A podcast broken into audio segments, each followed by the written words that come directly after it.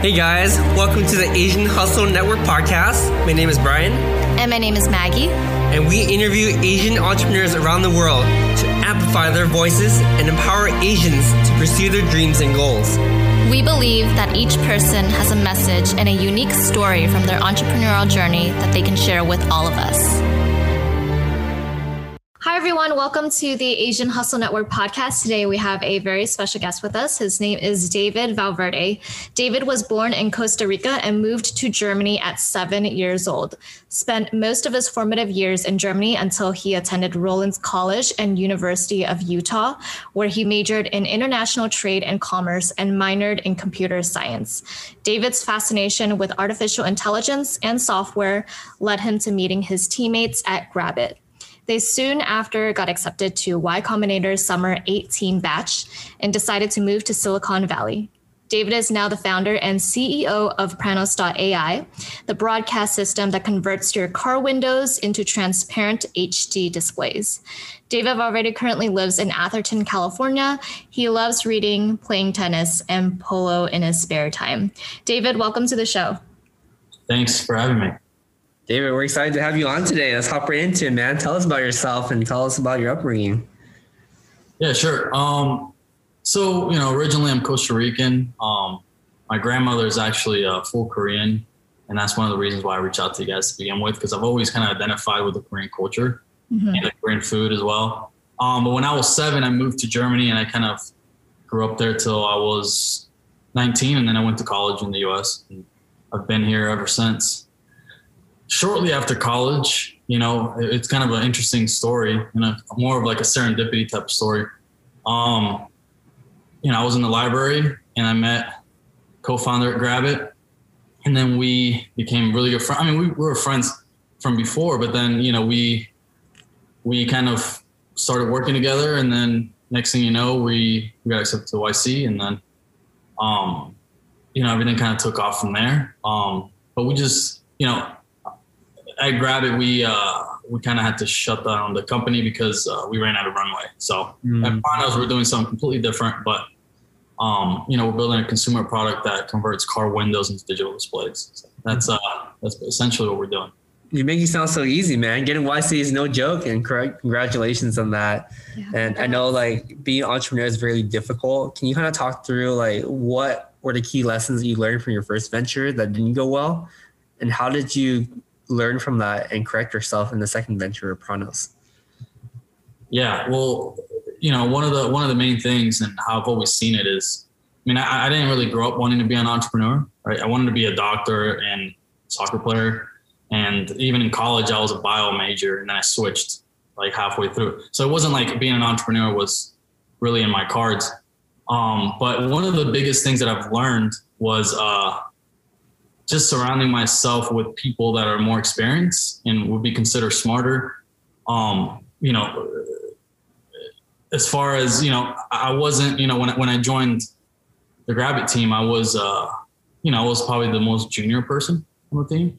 Everyone else was 40 and up, and they were kind of senior guys in the corporate world. And I think that strategically made sense to me. And that's something I still do at Pranos is, all of my executives are, 40 and up, and they're senior exec. I mean, they're senior in the corporate world, and they're obviously still senior in our startup, but just surrounding yourself with people you can learn from, not being intimidated that, they have more experience than you in certain areas. But I think a lot of times people build startup teams, they try to build it with people around the same level as them. For me, I've always kind of always found people that are just further along than me. So that's awesome. That's one of the biggest lessons. Oh, I like that approach a lot. Yeah. Just really surround yourself with people that you want to get to the next level with. I think that's the best way to level yourself a lot. Out of curiosity, man, Pranos, what is it? How'd you come up with the idea? It sounds so cool. And during the time of this recording, congratulations on raising $600,000 from WeFunder. You definitely want to hear more about the inspiration behind Pranos. Yeah. So, we have some reservations on WeFunder. We haven't officially launched the campaign, right? We're looking to We're looking to dilute about 6%, and we just have some reservations. Nothing's confirmed yet as far as investments. But we've gotten a lot of traction so far. And really, can you ask the first part of the question again? So I can. Yeah, I just want to hear your inspiration behind it. You know, what started this whole thing? I mean, it's just, it's been a long road. I mean, it's been 3-4 years in the making. I've spent a lot of time in China, solidifying the supply chain, you know, and you're really just listening to some of our bigger supporters around the world. We got, after the TechCrunch article, we've gotten attention from basically every continent. And, you know, we've taken trips to Nigeria. I've been to Dubai, Australia, and there's people that want to just take our product and launch it in their markets. And just kind of, you know, the inspiration was just a lot of iterations, just listening to people and really understanding what it was that we were building. I mean, it wasn't just, in the beginning, we were just, you know, we created a cool display system, mm-hmm. You know, at Grabbit, we were selling ads. And then we realized that, you know, at Pranos, we're doing something different where we're just building a consumer product that allows for anyone to buy and to basically screen mirror anything that's directly from their phone and just express themselves. And that's how we plan on getting to scale. But so to get to really the inspiration has been just listening to the people and listening to our biggest supporters. So. Mm-hmm. That's awesome. Yeah, that's amazing. Was there like a specific problem that you saw in the market that kind of fed into this inspiration of you starting Pranos? Because it's pretty niche. It's pretty unique. Yeah. Like you wouldn't really hear a lot of other companies that have started something like this. Yeah. I wouldn't look at the window and be like, maybe I could put ads there. You know, like I want to hear like the genesis of like what triggered that idea. Yeah. I mean, I think it was just a lot of different ideas over time to get to this point, a lot of input from a lot of people, and we were able to kind of synthesize it into a product we can take to market. But really the genesis, I guess, I mean, you know, the out-of-home world is kind of turned off, right? If you really drive around anywhere in the world, it's just billboards, maybe some digital taxi toppers, maybe in the big metropolitan areas like New York or San Francisco, maybe the bus shelters. So as far as digital signage outside, it's a lot of it is static, and unless you're in Times Square. But so we kind of realized that we can build a cost-effective consumer product that can go on all cars. It's affordable, scalable, and there's a valid proposition, and really interesting valid proposition for consumers, because we're probably the first ones to allow for consumers to buy this unit and also generate their own content. So, you know, in the out-of-home world, it's, you know, billboards and bus shelters. It's usually the businesses and the corporations that generate the content, right? It's usually ads or nonprofits. Here, you could drive around and maybe you want to run your TikTok account. Maybe you want to run your podcast. Maybe you want to run, you know, a political message. Maybe you want to run ads, which is our phase 3 of the launch. Yeah. Which will allow for geo-targeted ads, but that's when we get to scale. But so that's kind of the idea behind this, just allowing people to express themselves outside in a cool way. So I like that. I mean, I never thought to advertise my podcast behind my car when driving or whatever. That's a really cool idea. In terms of like, as you mentioned before, it's like a 3 to 4 years in the making, right? Like, how did you prepare for this? What was your go-to-market strategy? Because, you know, looking at this and thinking, oh yeah, it's a great idea, but actually turning this into reality and looking at supply chain, like what was that process like? And what was your experience like going into this? Do you have any ideas of how like windows work or cars work or something? Yeah. Maybe like the foundation? Yeah, that's a great question. I mean, I think that, you know, like I said, we got into YC right after I graduated, probably 6 months after I graduated from a bachelor's degree. So since college, I've been an entrepreneur, right? So it's all just been just a lot of just diving into the deep end and learning. So that's how it feels. I just dove into the deep end of the pool and couldn't swim at first, but you do it so much. And you leverage people around you. You bring key people, you bring key advisors to help you out and advise you. So that's really how I've kind of done it. I've just kind of, I've brought in people that kind of basically I've brought in people that fit in the gaps of what you would consider my lack of experiences. Mm-hmm. I am relatively young, I guess. And that's a good question, because I think that's that was one of my biggest insecurities at first, was just that I was so young mm-hmm. and trying to put something together that was this big.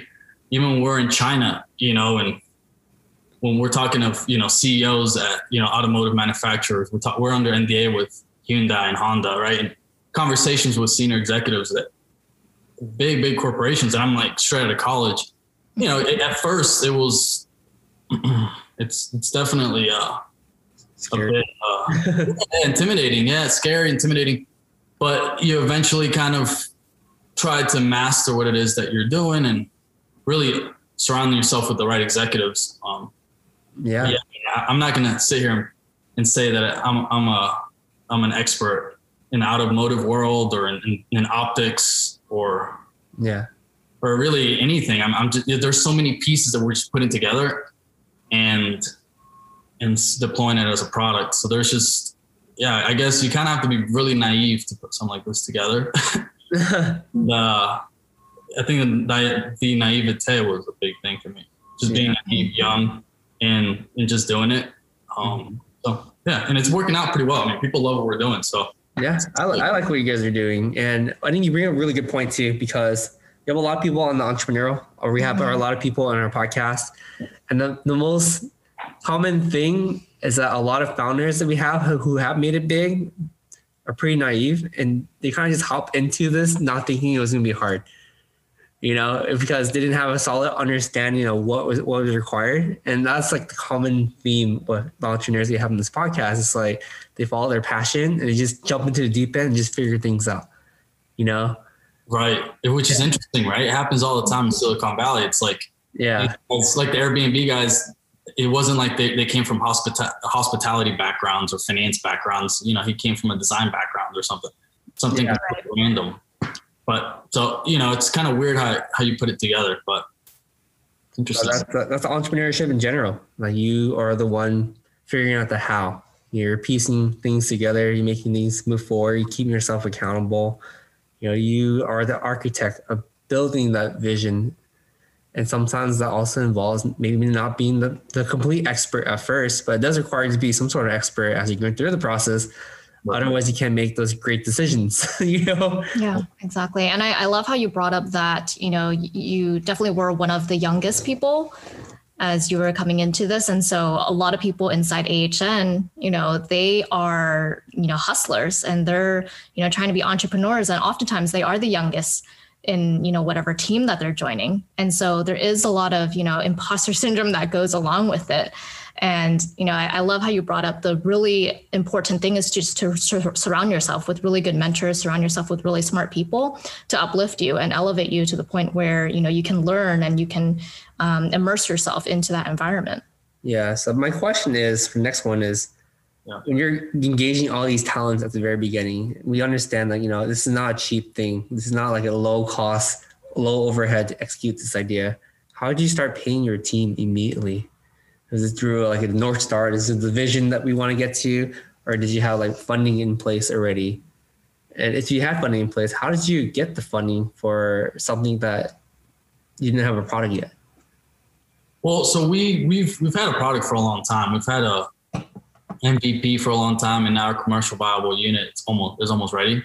And you can actually see pictures of it on our WeFunder page.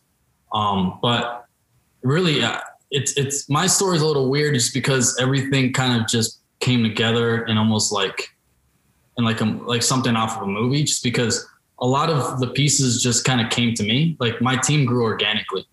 You know, I spent a lot of time in Silicon Valley socializing, networking, and, you know, I tell everyone what I've been up to, but so it's like almost everyone I run into wants to be a part of it, either as an advisor or as an operator or a manager. And so I think we've just been fortunate that we've been able to attract talent just organically. So people understand the vision, which is, you know, democratizing content distribution in the out-of-home world.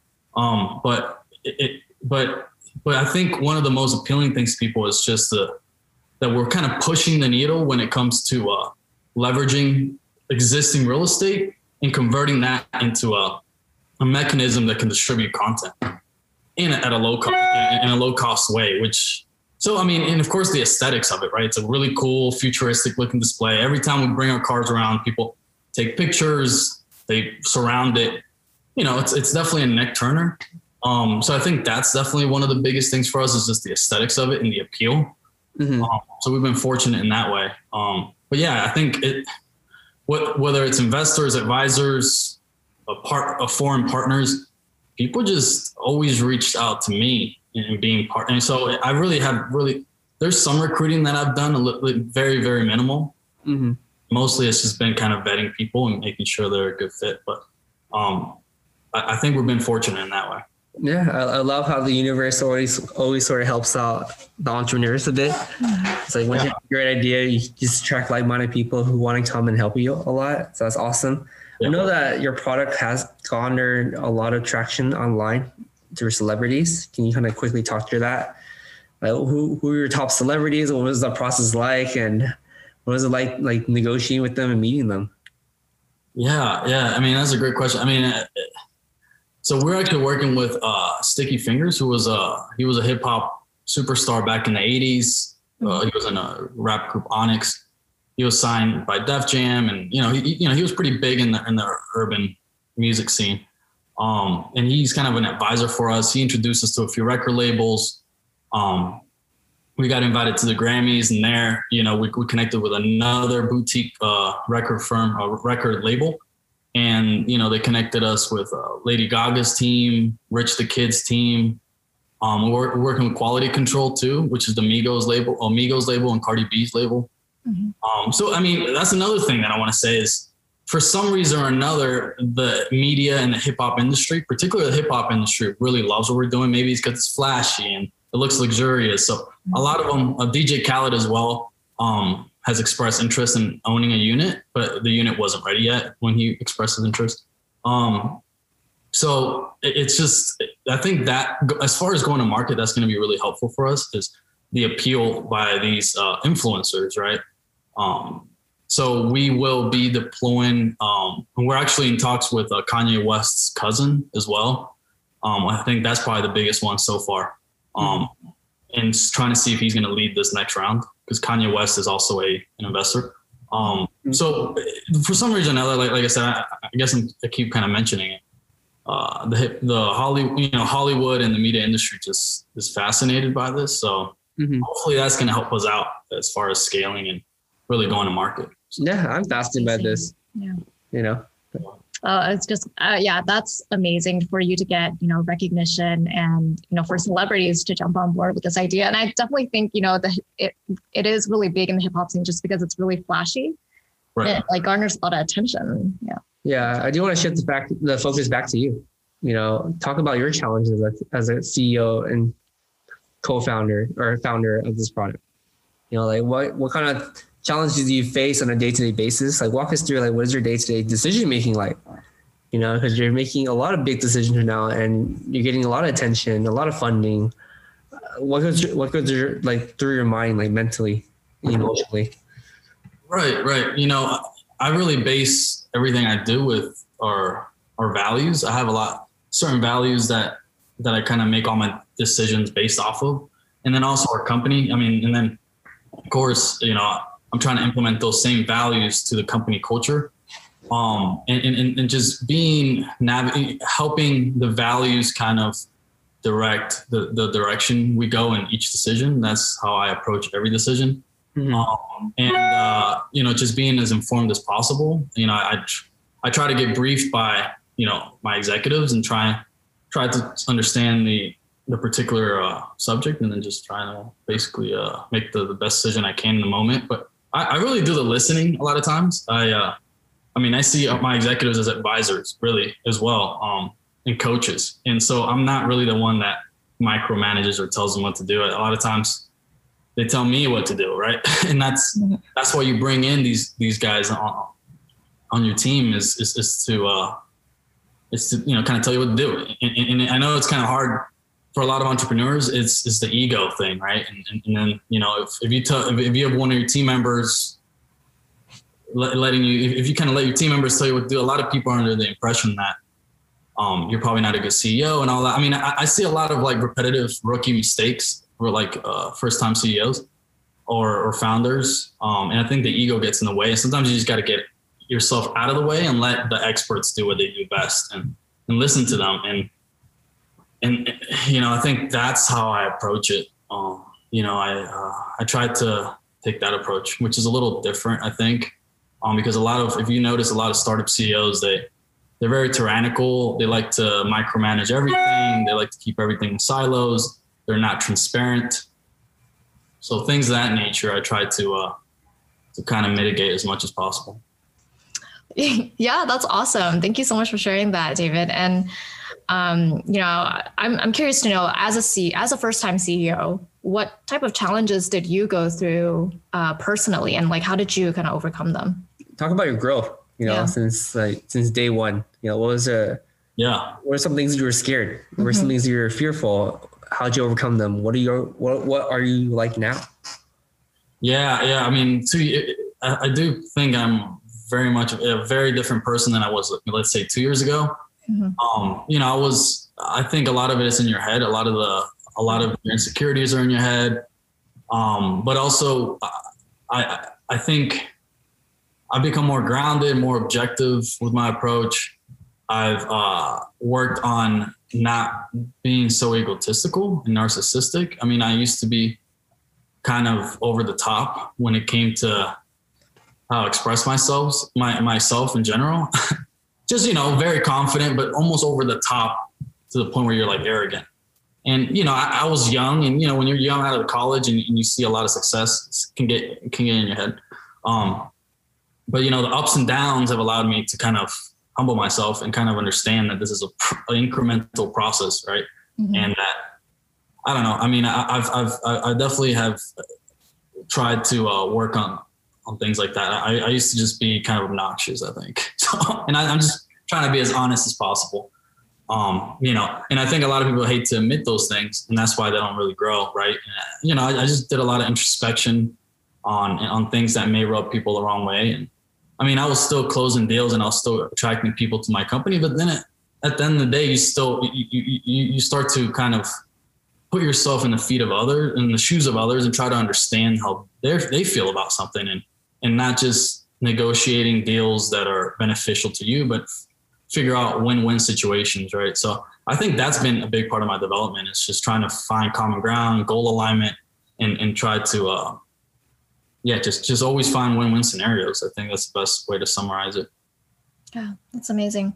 I also want to know, you know, like personally, I think this is more for just educating myself, because I don't know a lot about the industry that you're in, but it's so interesting to us, you know, and in terms of like competition, I'm sure you know who your competitors are. Like I personally wouldn't know who they are, but how do you view competition and how do you kind of use that to elevate your own business? Yeah. And before you get to that question, I do want to acknowledge the fact that, you know, you are aware how you were before.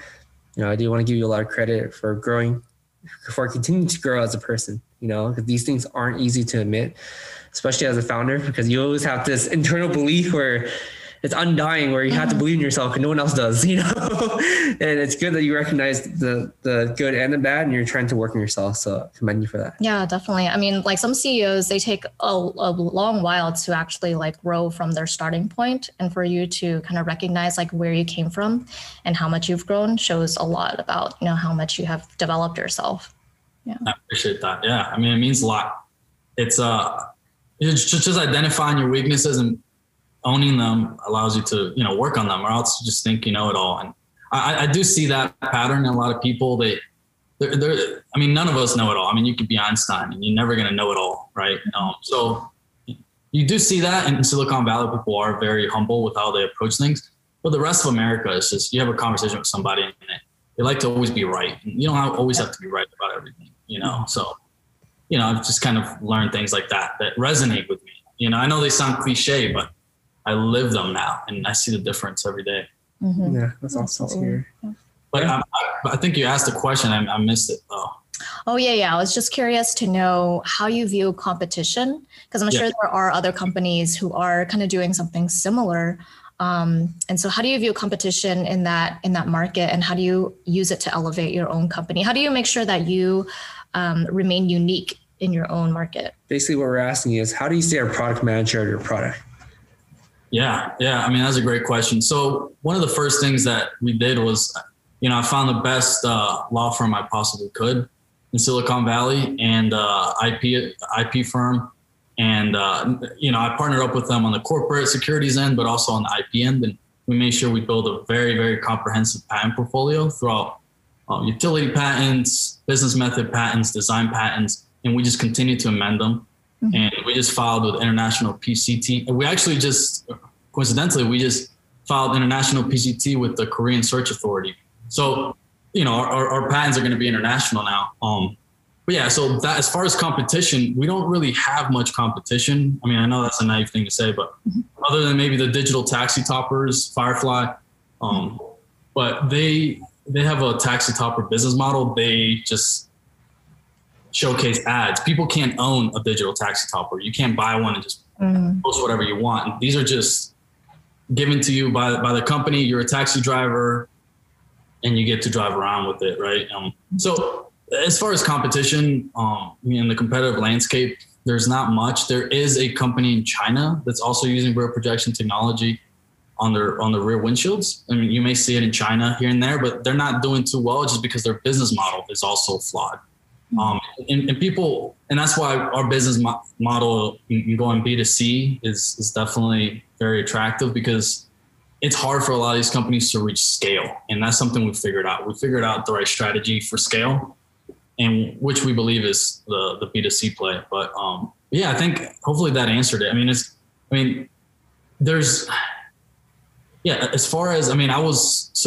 to kind of give you guys a bit more information on that, I just had a conversation with a former director of former director of NHTSA, which is the agency that regulates traffic and safety across the United States. It's a government agency. And, you know, he's now in the private sector, and he's very interested in joining us, perhaps on the advisory end. But, you know, he's basically, he wrote the law himself on, you know, driving while you're texting, and the law revolving autonomous vehicles for the United States. And yeah, he loves what we're doing. And he basically said himself that there's really no one doing what we're doing right now. So, I mean, we're really good to go. There's really no legislation against what we're doing. Mm-hmm. So, as far as competition, I like to say we're the first movers, but I also want to make sure that we're the last movers as well. You know, but of course that's always hard if we're really successful. So we'll see, but yeah. I think you guys are on the right track. Mm-hmm. Can you quickly talk a bit about the mission statement of Pranos? Like, what are you guys looking to achieve? What is your ultimate vision of what the company looks like in the next 5 to 10 years? Yeah, well, you know, we want to democratize content distribution, and we want to unify the world with a decentralized network of outdoor communication. And really the goal is, you know, 10, 20 years from now, it's really our business model, just to kind of paint a picture so you guys can understand what it is that we're doing. Then we'll get to a point where you can own an autonomous vehicle that you own as your investment, and it goes off and it picks people off, drops people off, it picks food up, it drops food off, and then it also runs ads, right? Or content, right? Through our grid. So we want to really create a system that subsidizes transportation and allows people to earn passive income, you know, at the comfort of their home, right? So, you know, they're at home hanging out and you have this autonomous vehicle make money for you. So I think that's the future of work. And that's what I think. Yeah, that's really cool. So what I am envisioning is, you know, someone could pay me for ads and I could project that on my window as I drive to work or as I drive to get whatever, you know.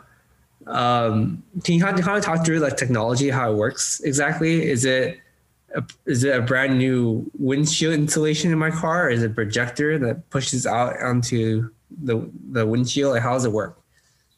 Yeah, so we developed a proprietary film that goes on your window. And then also the display source is a projector that we built, and the hardware that we built, the media player, that's also custom software. So basically what it looks like, it's for example, and you'll see picture on the WeFunder. We designed it to look like a headrest. So you take off your headrest, you put the new headrest off, and the projector is actually built into the headrest. And that basically projects onto to your window. And it really, we designed it to be very turnkey. You know, you can remove it, put it back on and all that. So that's a summarized version of what it is. Okay. Oh, that's very cool. That's really cool. Yeah. I'm thinking about how I'm going to use it already. Oh, you should, yeah, I'll definitely send you one. When it's ready, I'll send both of you guys one. Let's do it. My friend's going to be like, what the heck is this? I'm like, dude, it's so cool. What's your goal for the next year for Pranos? Yeah, so really our goal is really closing the round that we're currently fundraising. Like I said, we are planning to dilute at about a target of 6%. Mm-hmm. But really the goal is to hit market and to start generating traction as far as, of course, revenue, right? We're pre-revenue. So mm-hmm. generating revenue is obviously a big one, but based off of our case studies, we already found product market fit, but we just want to make sure that, I guess product market fit's a really relative term, right? It never ends, but some degree of product market fit where we're going to be able to at least achieve some type of traction. And then really just start getting feedback on our user interface, right? Because we're finalizing the app, right? So we want to make sure that the app is easy to use, the hardware is easy to install. So the goal for the rest of the year is just to start kind of iterating on some of the initial user feedback. Gotcha. I know you mentioned a lot about user feedback and hearing about the customer. How are you guys collecting this user feedback? Is it through a survey or is it through emails? And how often are you getting these type of feedbacks from your customers? Yeah. So like I said, our commercial viable unit's not ready yet. So once it is ready and we start deploying it to our long waiting list of customers from around the world, we will start getting some of that consumer generated feedback. But as of today, we've, ran a lot of surveys. We've, mostly surveys and case studies. Mm-hmm. And, like I said, the CTO at Grabbit was also the CTO at Pranos now. Mm. Some of the another executive from Grabbit. So some of the team at Grabbit's still at Pranos. But so we just learned a lot from, it was like a fail fast experience. It was, 8 months, we're at the top of the world. Next thing you know, we ran out of runway. We couldn't raise any more money. The business model was broken and it wasn't sustainable. So, I don't want to talk too much about that, but really we learned a lot of lessons about content distribution and out of home. Mm-hmm.